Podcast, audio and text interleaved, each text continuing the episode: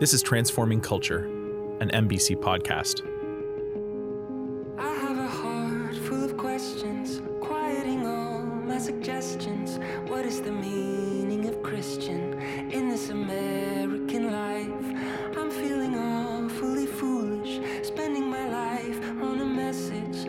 I look around and I wonder, ever if I heard it right. Coming to you, 'cause I'm confused. Coming to you. I feel used, coming to weep while I'm waiting. Tell me you won't make me go. I need to know there is justice, that it will roll in abundance, and that you're building a city where we arrive as immigrants, and you call us citizens, and you welcome us as children home. Welcome everyone to our next episode of Transforming Culture. We are now officially more than halfway through our first season, and we are so excited that we have the chance to share these conversations with all of you. My name is Luke LaRocque, and I'm the Director of Ministry here at Muskoka Bible Center. And this week we're looking at race and color in church history, a topic that I was glad to have on our roster for this summer. While we think a lot about racism in modern culture, from the slave trade forward, I think it was an incredibly wise decision on the part of our speaker, Doctor Michael Haykin, to go right back to the beginning and talk about how race was an important conversation even in the early church. His insights brought the book of Acts to life for me in a whole new way. It wasn't exactly what I was expecting when we invited him to speak, but it was just what we needed. I'm also, on a personal level, very grateful that Doctor Haykin was willing to go up to three hours to talk about this, but ultimately got it down to a forty-minute conversation. Doctor Michael Haykin is on the core faculty of Heritage College and Seminary and as Professor of Church History, and also serves as Professor and Chair of Church History at the Southern Baptist Theological Seminary and Director of the Andrew Fuller Center for Baptist Studies at Southern Seminary. He's married to Allison, and they are members of West Highland Baptist Church in Hamilton, Ontario. He is a big believer in helping local churches develop an appreciation of the significance of church history for their churches, and to this end, he has written or edited nearly a dozen local church histories. He's also written widely on fourth century Christianity in the Roman Imperium and eighteenth century British Baptists, in particular, the life and ministry of Andrew Fuller and his circle of friends that included William Carey. Doctor Haykin would be the first person to tell you that he loves to share his deep love of church history, and I think he does a fantastic job of weaving the story of Scripture and church history into his talk about race and color. I hope you enjoy. So first uh, off, uh, two kind of uh, explanatory ideas or uh, matters. Um, this is a really big topic, and I've spent a lot of time over the years Uh, exploring particularly one aspect of it, that which relates to the eighteenth century and the development of what is known as the slave trade and slavery in the Western world. And um, when I was asked to think about this issue, uh, I thought initially, you know, I need about two or three hours uh, to go back and talk about the way in which uh, racism as we know it in the West has roots going back into the sixteenth and seventeenth centuries when the Europeans, uh, French, Portuguese, Spanish, Dutch, and the various British peoples uh, broke out of the Muslim encirclement of Europe and began to discover a new world. They began to uh, plant colonies here in uh, this side of the Atlantic, in both North and South America, encountered the indigenous people, but also began to go much further afield, discovering various parts of Africa, India, and other parts of Asia. And as they began to plant colonies, particularly in the New World, places like the Bahamas and Trinidad and Tobago and Jamaica, they found them rich sources of all kinds of products that they didn't have back in Europe. For instance, the sweetest thing that Europeans had prior to the sixteenth century was honey. And then there's the discovery of sugar and sugar plantations. And the growing of sugar in the Caribbean or the growing of cotton, or the growing of indigo plants. Indigo is very important for creating the color blue. Now, this is an interesting sidelight. Uh, prior to the Reformation, probably the favorite color of Europeans was red. But blue, blue was always very expensive, and suddenly now you've got this possibility of growing indigo plants, which are a natural way of creating the color blue, and blue will become a fairly dominant product in cloth and so on. But all of that took enormous labor. And initially, uh, thinking about one group, the British, the British tried to convince the Irish, uh, why don't you go over and labor in these various plantations? And uh, my mother was Irish, uh, white as you all get out, no melanin, uh, always burned in the sun, and it wasn't going to work. And Britain found herself drawn into this iniquitous abomination, which we call the slave trade. And it was justifiable, that is, the, the raiding of West Africa by European, various European nations, the setting up of forts, the using of African, already uh, slavery was part of the African world, but not in the way that the Europeans would develop it to genocidal uh, dimensions. Um, and um, the way it was justified was an overt or even implicit racism that becomes part and parcel of European thinking. Now, to go into all that would take a, a fair amount of time. So when I was initially asked to do this subject, I said, okay, I need two hours. I'm serious. I need I need an hour to spend talking about that, about why is it that there is in Western culture, there is racism in Western culture of various ele- various capacities. And I would need to go into all of that background and then talk about the way it's developed in the last hundred years or so. And it's huge. I just bought, for instance, this book. I'm not recommending this book to buy. Um, it runs to a thousand pages. Uh, American Founders, How Enslaved People Expanded American Ideals. It's just a massive study of American slavery, one facet of what I've been talking about. And this is, is an enormous subject. This is probably one of I probably have about one hundred books on this whole subject because it also touches on another area in which I'm deeply involved in, and that is the way evangelicals fought tooth and nail at the end of the eighteenth century, the beginning of the nineteenth century, to abolish slavery in the British Empire. And they did so on the basis of biblical ideas that every human being, regardless of the color of his or her skin, is made in the image of God, and it is it is an it is an abomination before a holy God to hold men and women in such such a dire condition. So uh, I'm not going to go into any of that. That's just a very quick snapshot, okay? Uh, just to let you know that this is a massive subject. The other, and I don't want to get into this in great detail either, is that in my own life, uh, if you look at me, I look like a white European. I've got an Irish mother, and I have, to some degree, her coloring. But uh, uh, my birth name was Azad Michael Anthony Haykin. And uh, I grew up with a father who was Kurdish, Muslim background, married my mother, embraced Catholicism. I was raised Irish Catholic, with a Muslim name in England in the fifties and sixties. I remember as a young child going to school, and they read the roster, and the teacher hits Azad. I'm not even sure she said it right. It means freedom, what my father felt when he left Iraq and came to Britain. What kind of name is that? And I didn't realize it, but my father spent a lifetime trying to fit into Western culture. I understand, to some degree, the elements of racism, because I experienced some of that in England, and I don't know what kind of generated this, but in my second year in high school, I was always known in high school as Arab, uh, which would have horrified my father.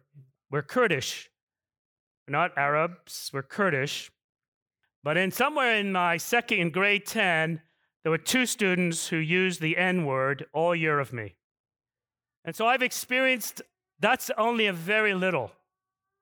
It gave me, before I became a Christian, a deep-seated hatred of discrimination on the basis of color or race. That's just a little bit, that's explanatory where I'm coming from. Um, this is an, an, an issue that I've spent a lot of time as a historian looking at, but it's also an existential issue for me. But that's not really what I want to focus on tonight. What I want to focus on tonight, what does the Bible say about all of this? First of all, the Bible doesn't talk about race.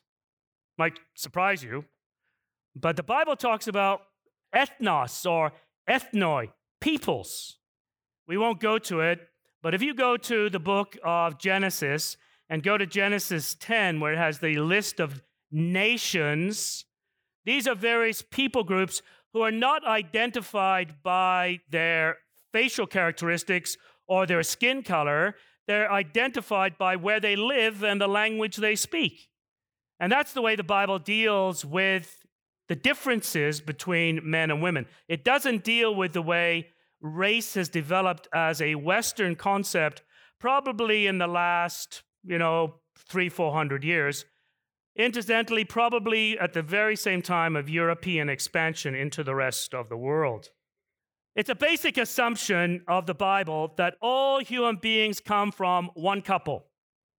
We have some evangelicals today who argue, you know, the book of Genesis doesn't give us scientific data, and uh, the idea that there is an Adam and Eve, well, maybe we can we can kind of play with that. Maybe some ev- evangelicals are arguing for an a th- idea of a theistic evolution, and maybe there were a number of hominids back there, and God chose a couple maybe, and no, no, the Bible is quite clear that we all come from Adam and Eve. Genesis chapter three, you don't necessarily need to go to all these verses. I've got quite a few. But in Genesis chapter three, verse twenty, this is where we begin in thinking about this issue that we call racism. Genesis three, verse twenty, the man named his wife Eve because she was the mother of all who live. We all come from Eve. We have a mother back there. Uh, Eve, she is the mother of all the living. That is affirmed, clearly affirmed in the New Testament. Acts seventeen, verse twenty-six. This is Paul's speech on Mars Hill or the Areopagus. Paul says, from one ancestor, one ancestor, Adam and Eve, obviously, he made all nations to inhabit the whole earth. He allotted the times of their existence, the boundaries of the places where they would live. And so the Bible assumes all of us, whatever our racial, whatever if you want to use that term, distinctives, our skin coloring, facial characteristics, we all ultimately go back to Adam and Eve. The entirety of the diversity of humanity was embodied in his D N A and hers. In fact, Paul assumes that even his pagan hearers believe this. Acts seventeen again, he quotes a Stoic philosopher, and he says, for in him we live and move and have our being. As even some of your own poets have said, he's speaking to two philosophical groupings, the Stoics and the Epicureans, very, very different in their thinking. Um, and he quotes, we too are his offspring. And he's quoting there from a man named Cleanthes in a thing called the Hymn to Zeus. it's a it's a pagan text. And Paul says, hey, Paul must have read that at some point. And what he's saying is, even you believe this. It's not just us Jews. It's even you Greeks believe that we all come from one ancestor. So that's where we begin. We have a common creaturehood. We are all made, and we could develop this at length, in the image of God, every human being. We are common, we have a common creaturehood, and we have a common sinnerhood. We're all sinners. Adam and Eve disobeyed, and we all fell in them. or in him. Uh, both of them are, they're both blamed, right? Romans five, Adam's blamed. We're going to read that in a minute, Romans five, twelve to nineteen. But in First Timothy two, Eve is also blamed. Romans five, verses twelve to nineteen. Therefore, just as sin came into the world through one man, that's why we have to believe in an Adam. Paul does. He accounts for the presence of human sin in every human being he had ever met through the fact that A- Adam fell. And theologians have spent generations, I'm not saying this is not an important subject, we're not going to go into it. How did we fall in Adam? Was he our representative? Were we somehow physically in him? Whatever that case is, just as sin came into the world through one man, death came through sin, and so death spread to all because all have sinned. Sin was indeed in the world before the law, but sin is not reckoned when there is no law. Yet death exercised dominion over Adam to Moses, even those whose sins were not like the transgression of Adam, who is a type of the one who was to come. By one man's trespass, death has entered the entire world. Through one man's trespass, we are now all under condemnation. All of us. We're on an equal level. The idea that somehow one people group, be it Europeans in their thinking about Western supremacy, and we're by, by the way, we're not the only people who think along those lines. You know, Euro- European culture is not the only uh, sort of people who think themselves superior. The Romans thought themselves superior to everybody because they didn't speak Latin the way they did. The Jews thought themselves superior to everybody else. There's a famous rabbinic uh, statement about the end of the world in which uh, Abraham is going to stand at the mouth of hell. And as men and women are pros- being processed, if they're Jewish, he'll shunt them aside to heaven. The goyim will all go in. As one rabbi, again, these, these sayings come down to us. We have no idea how representative they are of all Jewish leaders. But there was one rabbi asked, why did God create Gentiles? Like, okay, we're the chosen people. Why on earth did he create Gentiles? Because he needed to fuel hell. You know, Europeans are not the only people who've developed racist attitudes. Uh, you just look at throughout the world the way in which people view others. But no, we are all, we are all under condemnation. We have one creator. Every human being you have ever met, whatever their mental capacity, whatever their physical state, they are all made in the image of God. But they're all sinners. You have not met one human being who's not a sinner. It's not easy to do, but you know, when you have little children, you know, everybody goos and gaws and the beauty of the child. If you ever read, if you want to see a different perspective, read Augustine. In book two, I think it's book two of the Confessions, and he talks about how, you know, he says, I was a sinner from birth. He says, when I see little babies, what I think of is miniature sinners. But it's true, isn't it? You just give the little child long enough, and any of you who've got bad children, you know how that works out. We are all sinners together. Romans three nine, both Jews and Greeks are all under sin. Here's Paul's testimony in Philippians three, verses four and five. If anyone thinks he has confident, he has grounds for confidence in the flesh, I have more. I was circumcised on the eighth day, of the nation of Israel, of the tribe of Benjamin, a Hebrew born of Hebrews. Here Paul thinks about his identity before he was a Christian, and that identity gave him a sense. I was, I, I had, I, I had everything done to me that the law specified. I was circumcised on the eighth day. I was raised in a Jewish context. In fact, I was a Hebrew of the Hebrews. That means he could speak Hebrew. He was born in Tarsus, which is now southern Turkey, where m- most of the Jews spoke Greek. But Paul, his parents took him to Jerusalem. They raised him under a great teacher named Gamaliel. And he could speak Hebrew, the ancient Jewish language. A lot of Hebrew rabbis would say, what was the language that Adam and Eve spoke in the garden? Gotta be in Hebrew. What's the language we're all going to speak in heaven? It's gotta be Hebrew, right? Hebrew is the divine language. And Paul says, I had that. One of the things that happened on that Damascus road that humbled Paul was he realized that being Jewish had given him privileges, but he was a sinner like the Gentiles he despised, and he needed a savior. Or Titus three three. This is very interesting. Listen to the personal pronoun. Titus three three. We too were once foolish, disobedient, deceived, enslaved by various p- passions and pleasures, living in malice and envy, hateful, detesting one another. Now you might be thinking, like, okay, wh- when's he going to get to racism? These are, this is groundwork. This is biblical groundwork. Paul here, after his conversion, as Paul began to think of himself, he had thought of himself as superior to Gentiles. He was just like Peter. Remember Peter on the rooftop in Joppa? And he's, he's going up there to pray at the ninth hour. And he sees a vision, uh, uh, a huge cloth let down from heaven with all kinds of animals in it.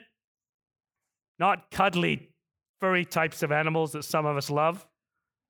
You know, like, I, I actually, I like hedgehogs. I love hedgehogs. The Andrew Fuller Center, where I we have a, a study center at Southern, its symbol is a hedgehog. I won't go into details of that. You can ask me privately, why a hedgehog? I love hedgehogs.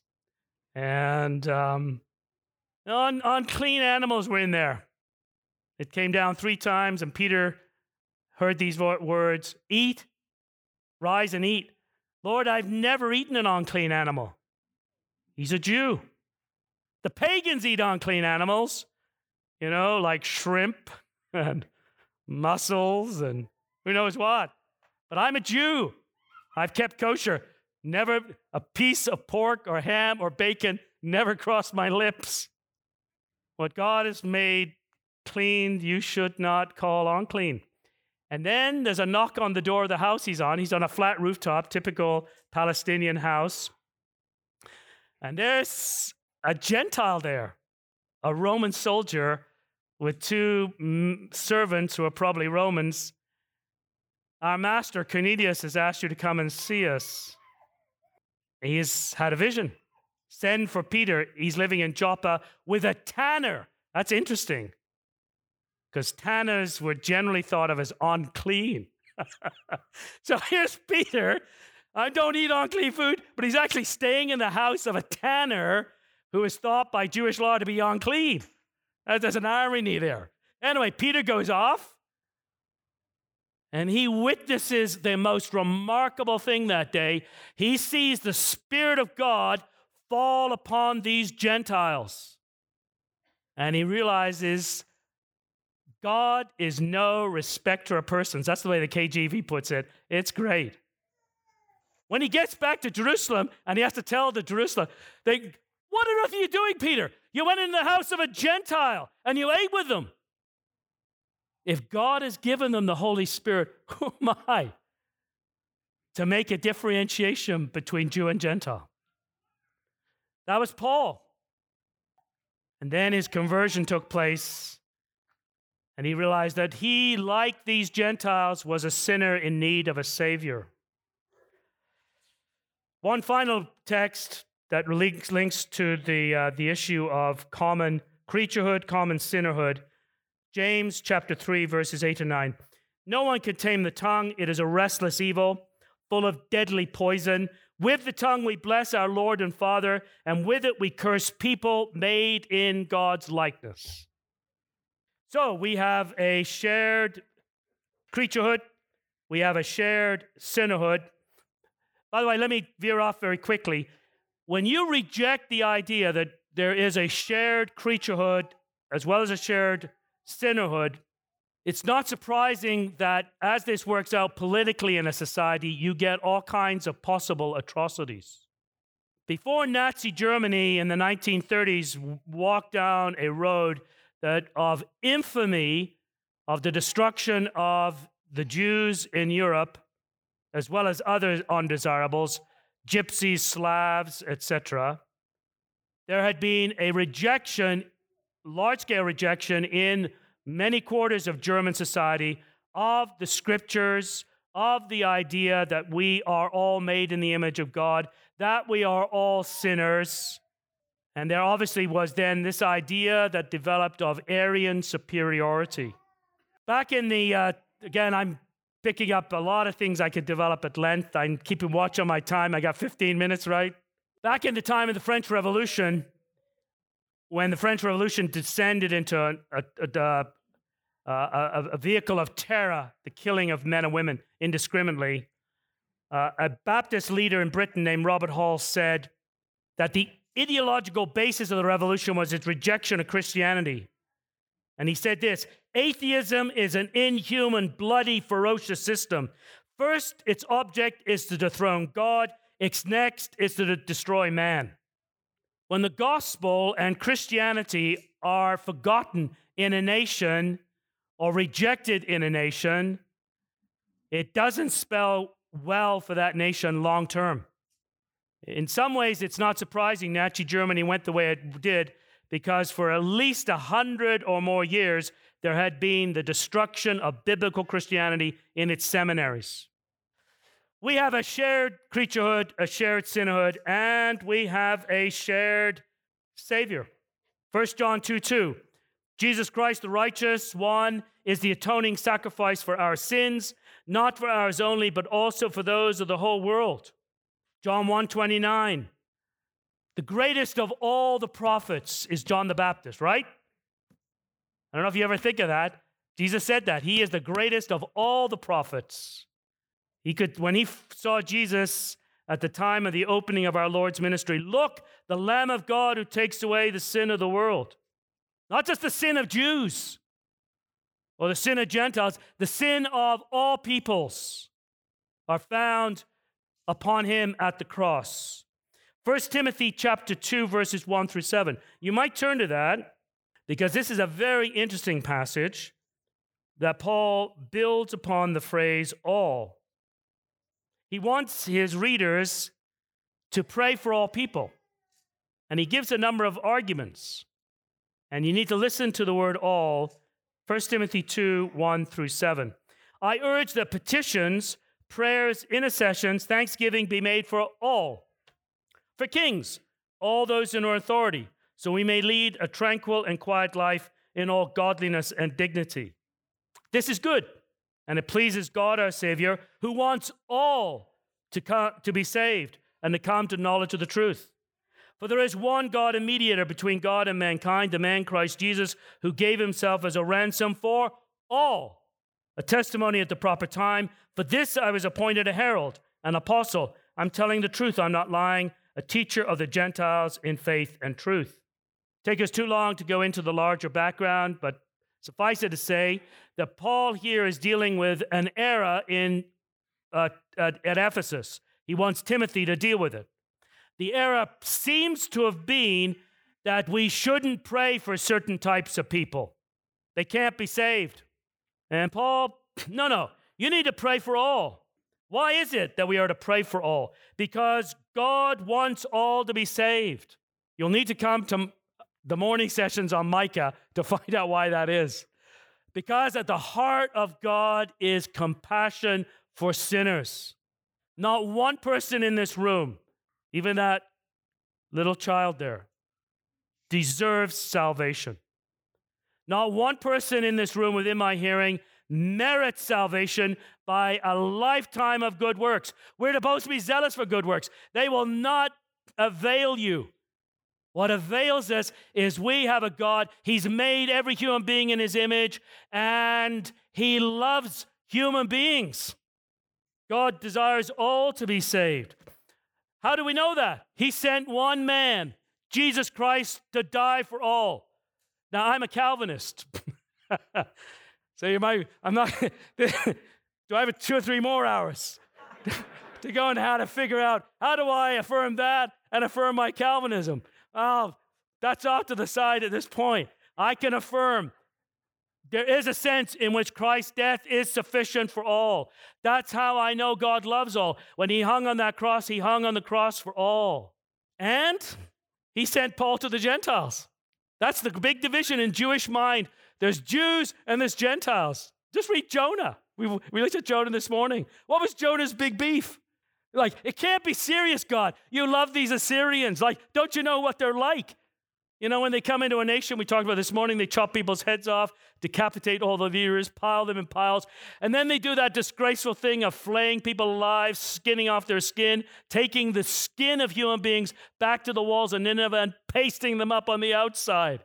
You know, can you imagine? Like, uh, hey, we're gonna, where, where are we going to go today? We're going to go for a drive into the big city, which for us is Toronto. Can you imagine, you know, driving along the Q E W or the four oh one? And you've got a long, you know those barriers they put up, sound barriers?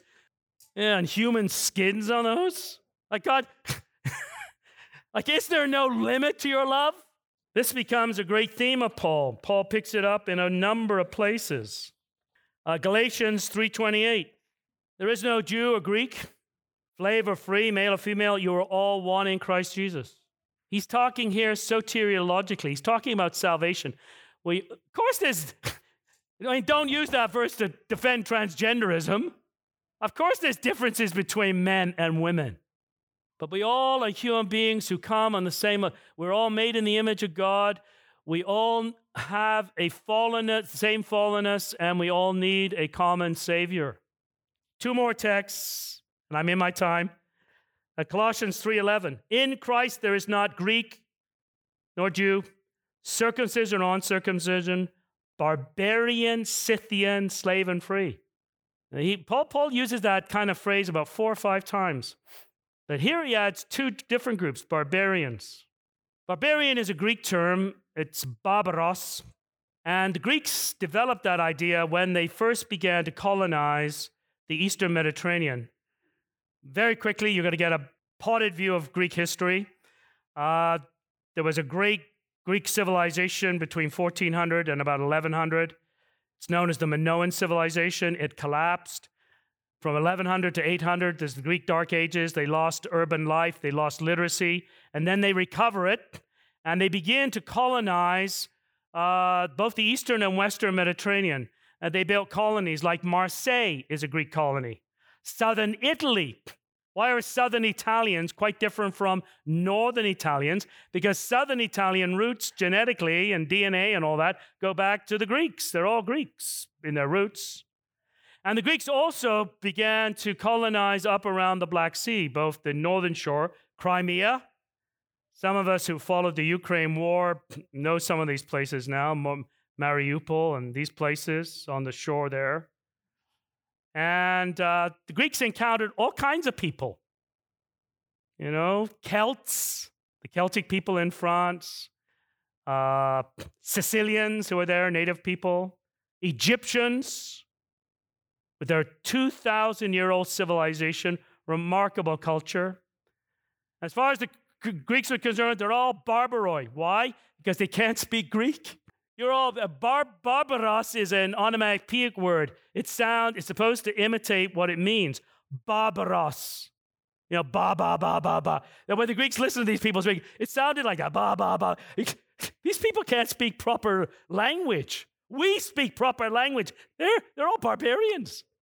It doesn't mean culture. There was one people group they met, and they really were disgusted by them, the Scythians. The Scythians live in the Crimea, which has also been in the news, right? They've not left a written record. So the only record we've got is mostly the Greeks, what the Greeks said of them. Everybody knew the Scythians were just brutal people.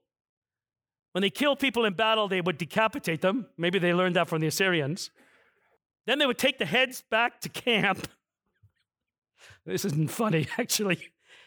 And they'd scoop out what's in here, clean off the hair, get rid of the skin, and then slice it right here.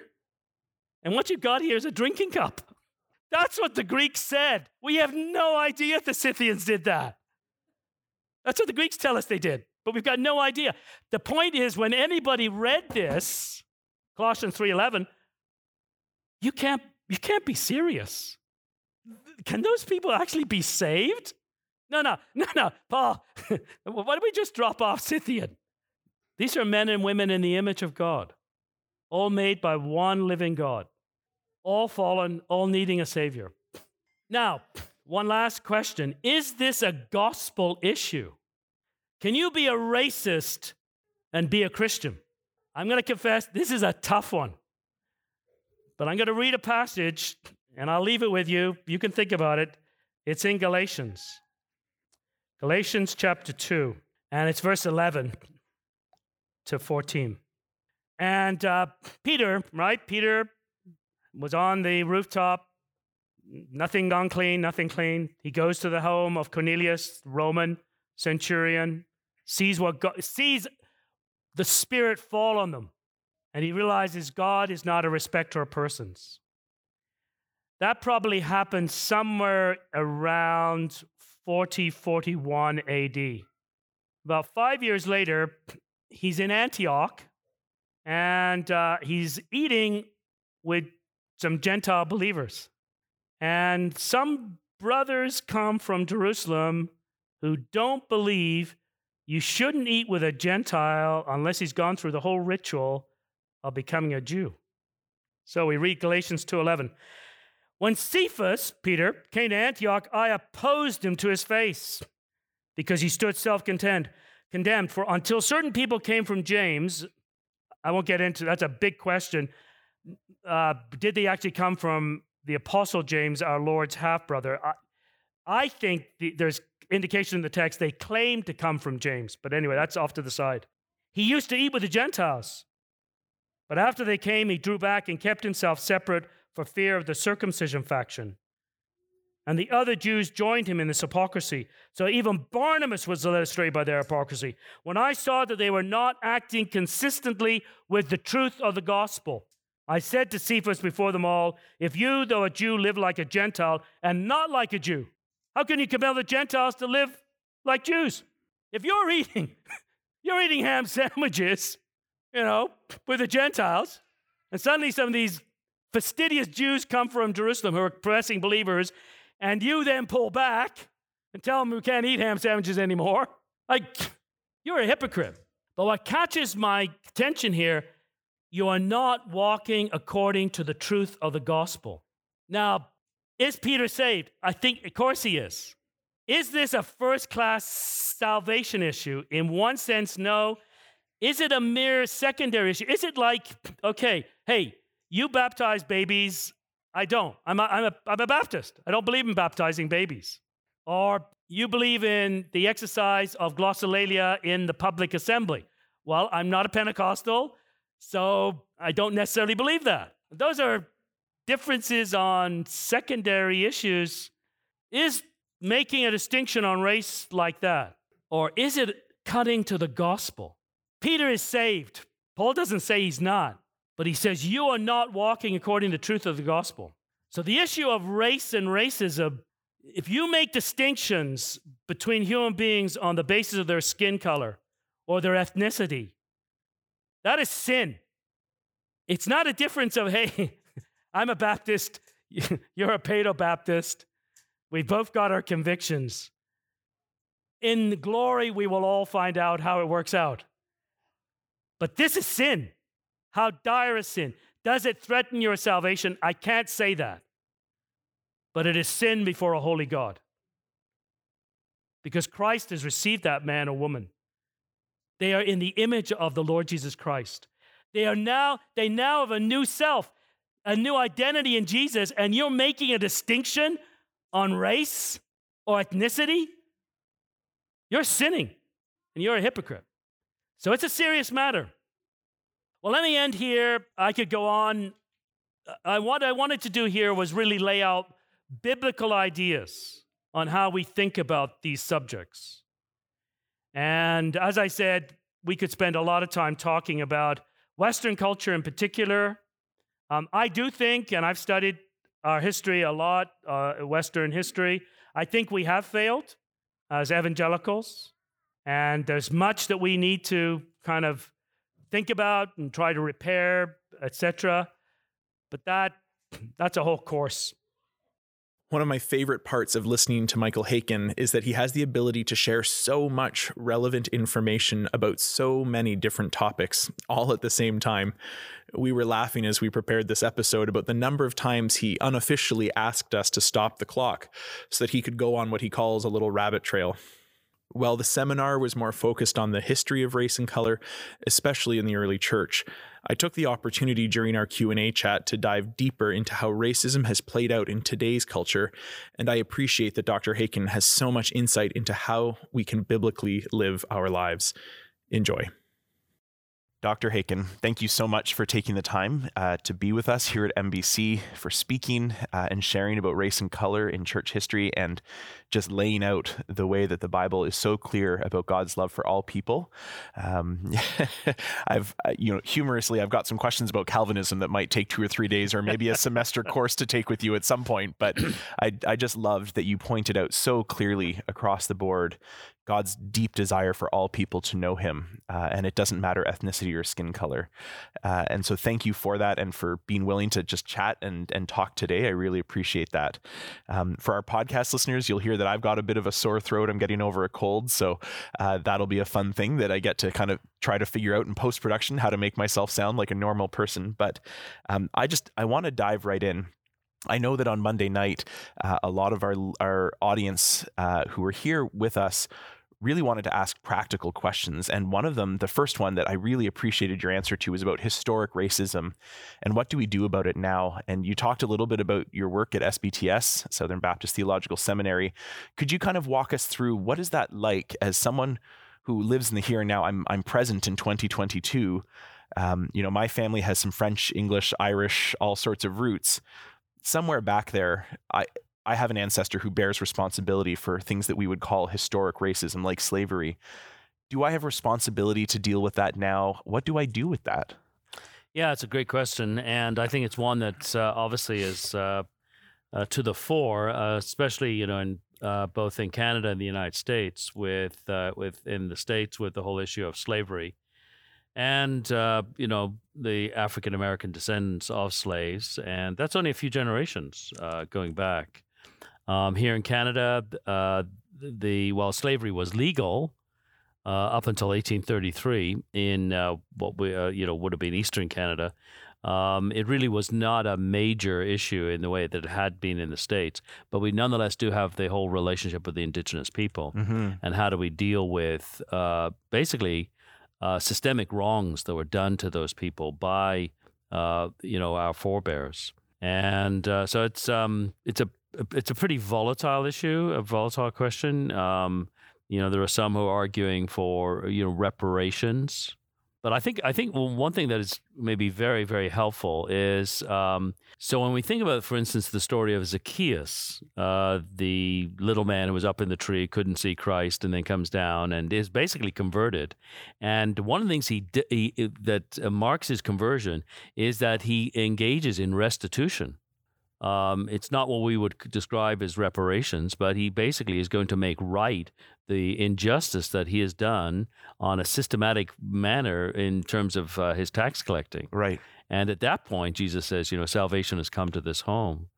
And I think that there is a place for restitution uh, for societal and uh, systematic evil that has been done to various people groups in the past.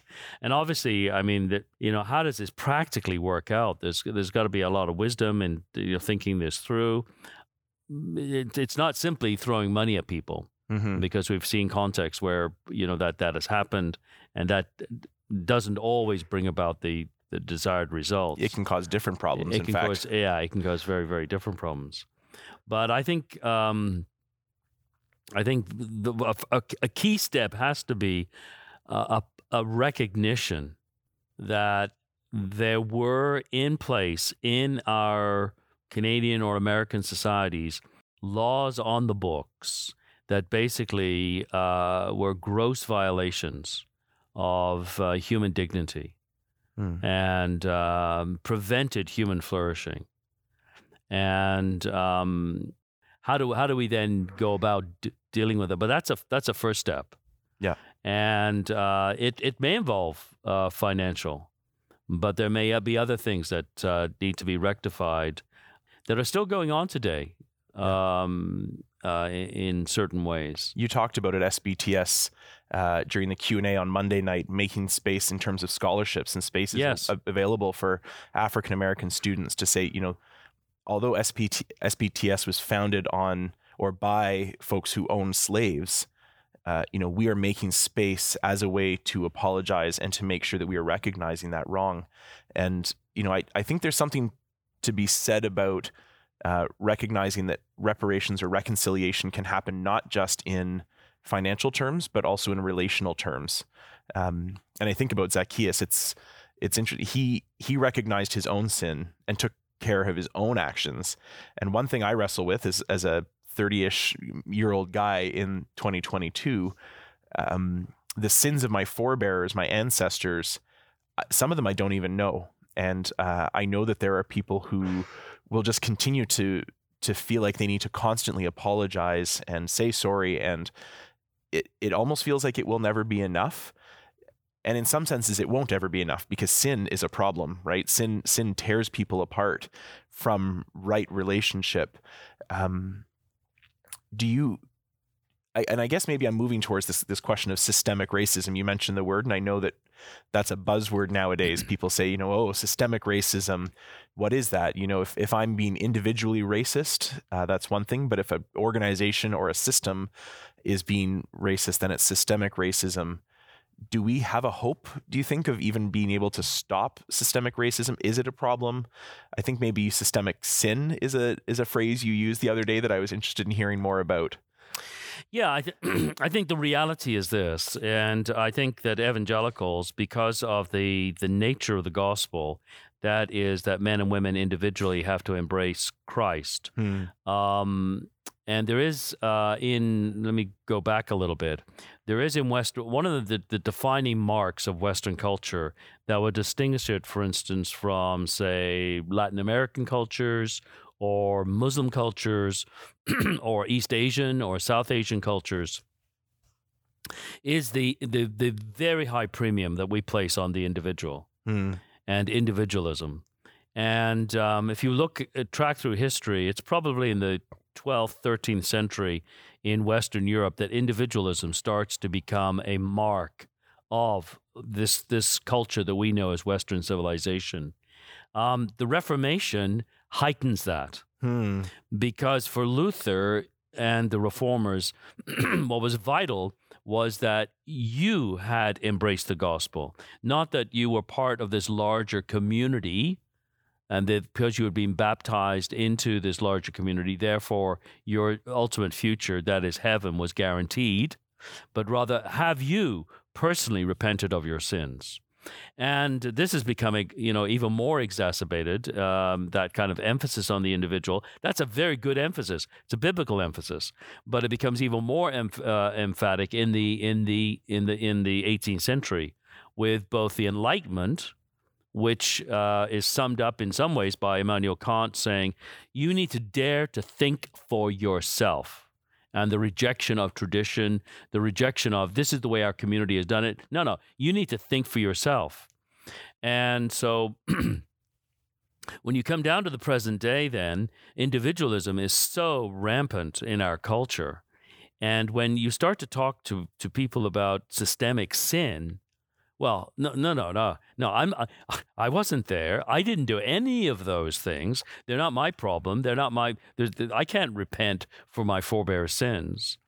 Um, and but it's a failure to recognize, I think, um, that our lives are deeply interwoven. They're deeply interwoven with the past, but they're also deeply interwoven with the, the larger society in, in, in, in which we live, and. Um, Like it or not, um, there are the ills of our society that we're deeply concerned about, things like, say, uh, abortion, um, et cetera. Um, while we ourselves are opposed to abortion as Christians, um, and, and you know do all that we can to to oppose it, nonetheless. Uh, Our finances, for instance, I was. Mm. This was the example I was using, are held in banks. We're investing in companies, and who knows what they're investing in? I mean, one of the things I'm concerned about is the whole area of, you know, violence. And um, uh, it, it's one thing to, to say, you know, our government is about to pass a bill here in Canada called C twenty-one, which limits the availability of handguns. But are there arms manufacturers in Canada or in the United States? Hmm. And to what degree, uh, if, I, if I'm banking with certain banks or investing in certain companies, are they linked to major arms manufacturers? And so th- there is a sense in which, yes, I, I didn't, I did not do these sins, but I'm part of Canadian society, and Canadian society um, is a sinful, idolatrous society. And um, some of that idolatry and sin uh, has taken the form of of of, of uh, racial discrimination. Hmm. Uh, because of my, my father's background being Middle Eastern, I'm very conscious that we and the media have, you know, fostered this, but we've got this picture of of Muslims. As, uh, you know, every time we see a woman in a, um, a hijab um, or a niqab, uh, you know, the niqab, uh, they're, they're a potential terrorist. And uh, I think we fail to realize that for many of these men and women, um, they want they want, they want the same as we want out of life, a peaceful uh, family life. Mm. Um, but we have these stereotypes. And um, we've we you know that, that there's there is a systemic element to, to all of that, and um, uh, so anyway, yeah, it's it's interesting. Even as you were saying that, I've I've always uh, my family grew up watching The Sound of Music, and uh, it it struck me sometimes how hijabs and the the outfits that a nun might wear yes. look remarkably similar, yes. uh, but belong to two different religions. Yes. Um, and I thought, hmm, that's interesting. Yeah. And I mean, my aunt was a nun, and so she didn't wear a, a habit uh, like that. So I didn't know her as like the one nun I knew in my life personally didn't wear a habit, but I, I've always thought, oh, that's so interesting that we've got these similarities, and yet perhaps perpetuated by media and stereotypes, we can say one of these is good and one of these is not, yes. uh, which is very interesting. The flip side, in some senses, to systemic racism, this word privilege is also a word that's used quite a bit these days, um, and particularly white privilege.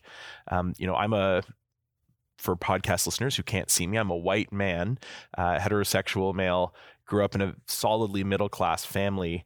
Um, I bear the marks of a lot of privilege, um, and that that comes with, and I, I would acknowledge it comes with a lot of things. I had the Uh, the fortunate upbringing to live in a very multicultural neighborhood in Toronto, uh, in North Etobicoke. Rexdale is kind of the name of that community. Uh, and I loved it, right? My favorite food is Indian food because that was the food that was kind of available. And I loved eating that. I had a lot of friends from a lot of different backgrounds. Uh, and now that I live in Muskoka with my family, uh, there is a distinct lack of diversity in this neighborhood uh, that I live in. And that's, it's something I note. It's not a bad thing necessarily, but uh, I consider both of those things to be privileges. I have all these things that, yes, it seems gives me a leg up in some senses, but also the the joy of knowing so many diverse people from so many backgrounds. In, in the sense that people say white privilege or privilege is bad nowadays, is there any hope to say, no, it's okay to use the things that we've we've been given, the advantages we've been given for the good of other people? Is that an encouragement, or should I just be shying away from even talking about privilege altogether as a white man? Do you have any thoughts on that? Yeah, I think, um, yeah, the, the, the word privilege, I mean, the, the reality is that uh, anybody growing up in a Western culture is privileged. Right. Uh, whatever your ethnic, ethnic, ethnic background, and this was something that has been borne upon me.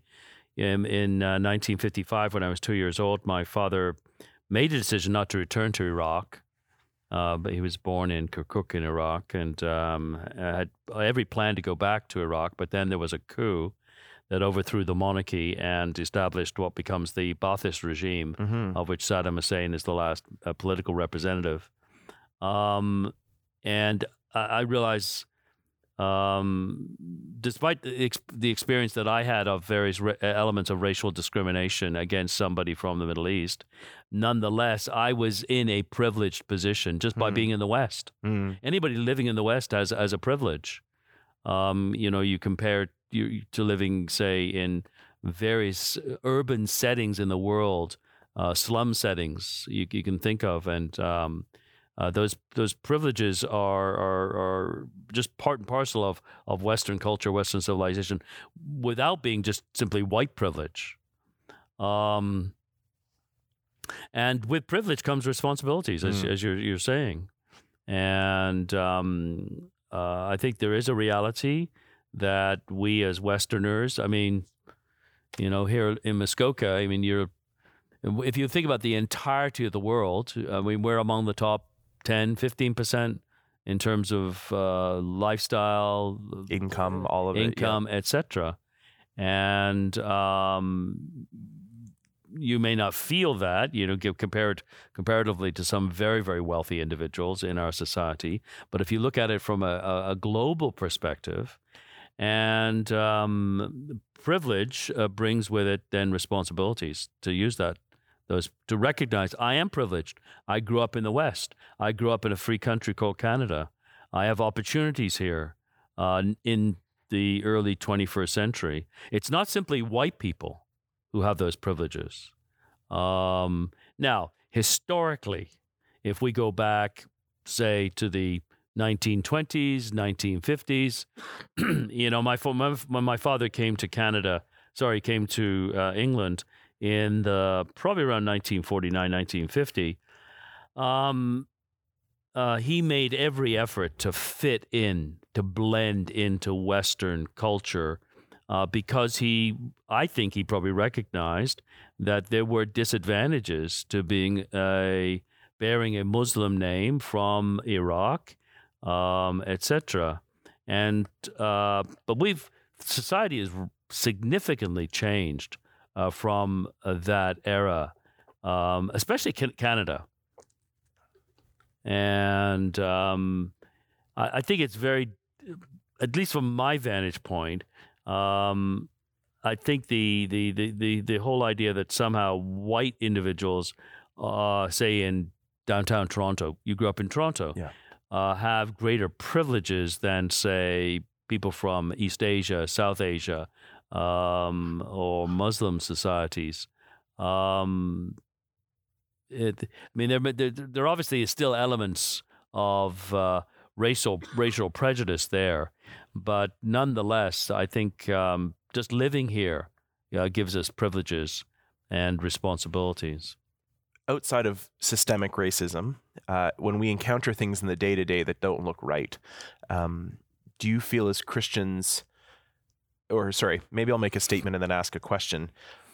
You know, we're we're told in Corinthians that we're not to to judge outside of the church and, and all of that, right? We're to advocate for good things, but within the church, we're to call each other to faithfulness. Um, do we, if we see what we perceive to be racism in the church, do we just call it out as racism? Do you think that there's, um, you know, that that is a big scary word a lot nowadays. Like if I if I were to call someone a racist, um, it would be akin to calling someone a bigot or uh, a lot of other words that kind of, and especially in what we feel is like a cancel culture nowadays, right? If you're this, you're done. There's no more space for you. Um, is there a healthy way to call out what might be perceived as racism or just is racism in the church? Uh, It's a sin that sometimes we don't talk about. You know, we're very good at calling out other sins, but not always racism. We can say, oh, we're working to be better at that, but we don't call it out. And I know that there's a lot of people out there who are saying, no, the church needs to call out racism. We need to call this out and acknowledge it. Not only the historic racism, but stuff that's still happening now. Um, and I guess I'm moving towards a discussion of what I think has been termed affirmative action in some cases. Um, you know, our, our lineup for speakers here at M B C in twenty twenty-two, on the whole, looks fairly white. Um, and next year, we've got a lineup that's fairly diverse. We've got someone coming from, uh, you know, I think three different continents, and those who are coming even from North America are not necessarily all white skin toned. Um, And it was something that guests noticed this year. Um, they might not necessarily know that you've got Kurdish background, right? And so you're someone who might appear as white on the outside. Sure. Um, this this kind of thought that we need to diversify the things we do. I think there's such beauty in diversity in the church, right? The kingdom of God in heaven is going to be filled with diversity. And there's going to be people there that I don't recognize now as Christians. I think that I'm going to be surprised when I get there. We're all going to be worshiping the same Lord and Savior. We're going to be too busy doing that to be too concerned about much else, I think. Um, do we have a responsibility to try to diversify in all of these things? Or should we let things happen as they go? I'm I'm kind of throwing that out there just for your thoughts on diversity as opposed to let's not worry about it and just let what happens happens. How much should we be working towards that versus letting it happen on its own? Yeah, I think I think that um, a, a place like N B C definitely should be involved in affirmative action in the sense of um, you are inviting people from various parts of Canada. I mean, Uh, you know, obviously, we, we went through the COVID era uh, period there where we were limited in whom we could invite. Mm-hmm. Um, but uh, given, you know, that we are, you're not you're not simply looking at uh, having speakers from Huntsville, Gravenhurst, Bra- Bracebridge, et cetera, but you're inviting them from a distance. And I I think it's very helpful, given the fact that there is a diversity of people who come here, that uh, there are gifted uh, men and women from uh, South Asian, East Asian, um, African backgrounds, um, and I think I think there should be um, uh, these these sorts of individuals should be invited. Um, if you're in a scenario, and I'm sure there are contexts in, in North America where this is the case, uh, where uh, your community is ninety percent one ethnicity, um, and your um, funding, et cetera, et cetera, and the nature of what you're doing restricts you to inviting people from that area, then it shouldn't be surprising that You know, ninety percent of the people who are seen publicly in leading worship, in in uh, speaking and teaching, are of that ethnicity. But that isn't the case here with with N B C. Um, and I, I do think, you know, large urban churches uh, should make an attempt to to um, uh, represent the sort of ethnicity that is found in their in their areas. Uh, and I don't think I don't think it it, it, it it's helpful to, to fall back and say, well, you know, it it it the the various ethnicities that might be in this area, uh, you know, they, uh, they, they they they don't they, they they don't have the people who we could bring forward mm. into leadership. Well, then you need you need you need to then you need to be trying to find men and women in this area who are gifted, who have those gifts from the Lord, and uh, mentor them, train them, and train them. Yeah, exactly. Yeah, there's a there's a book. I'm going to get the title wrong offhand. I can probably put it in the show notes or something. Jesus, I think it's called Jesus Isn't Colorblind. And there's been this idea that color blindness is okay. You know, we don't. I don't see color. Um, and I've I've really I've read a little bit on this, and I've I've really enjoyed the idea that to say I'm colorblind actually removes a beautiful element of who people are, yes. right? To say I'm colorblind means I don't see any color. Yeah, and I can understand the underlying sympathetic notion behind I don't see color, but it means you're removing a beautiful part of the diversity of who people are. Yeah. Um, and so, no, it's, and again, in the local church setting, it can be really hard. I think about small towns in Ontario or Alberta or Alabama, where, like you said, ninety percent of people are one ethnicity or, or represent a people group. It can be hard, but you know, certainly at N B C, we're aware that we've got a huge diversity of guests who are coming here, and it's exciting for us. We've got groups from all sorts of different churches uh, that are booking here, both in the summer to come up as groups and just to be together, but also in the off season as church rental groups. We want to be representative of that, and I am, I am very curious to see how God will continue to work that in a world that is becoming increasingly globally connected, which has goods and bads, right? We've just gotten through two years of a very globally connected pandemic uh, that I'm sure everybody wished, you know, airplanes didn't move quite so fast over the last two years. um, but yeah, we're my hope and my my prayer is that we move forward with best intentions for all of this. Um, thank you so much for your time today. I know that you're a very busy man doing a lot of busy things. My pleasure. And I just really appreciate that you've brought a little bit of extra sauce to what we've been learning. So thank you. My pleasure. Thank you, everyone, for listening to this week's episode of Transforming Culture. Thank you to Doctor Haykin for bringing so much wisdom and historical perspective to this week's conversation. Next Monday, we have Scotty Smith talking to us about social media, and I really would, like every other episode we've released, commend that talk to you. All our speakers bring so much wise counsel. You can find that episode here next Monday morning.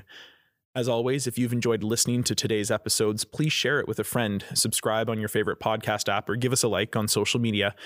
If you have questions or comments, we'd love to hear from you. Transforming Culture is a production of Muskoka Bible Center. It's hosted and produced by Luke LaRocque. Editing, sound design, and mixing by Abhishek Varghese.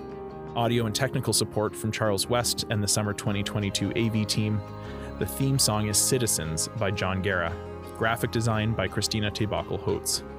We'll see you next Monday for our next episode of Transforming Culture. I need to know there is justice, that it will roll in abundance, and that you're building a city where we arrive as immigrants, and you call us citizens, and you welcome us as children home.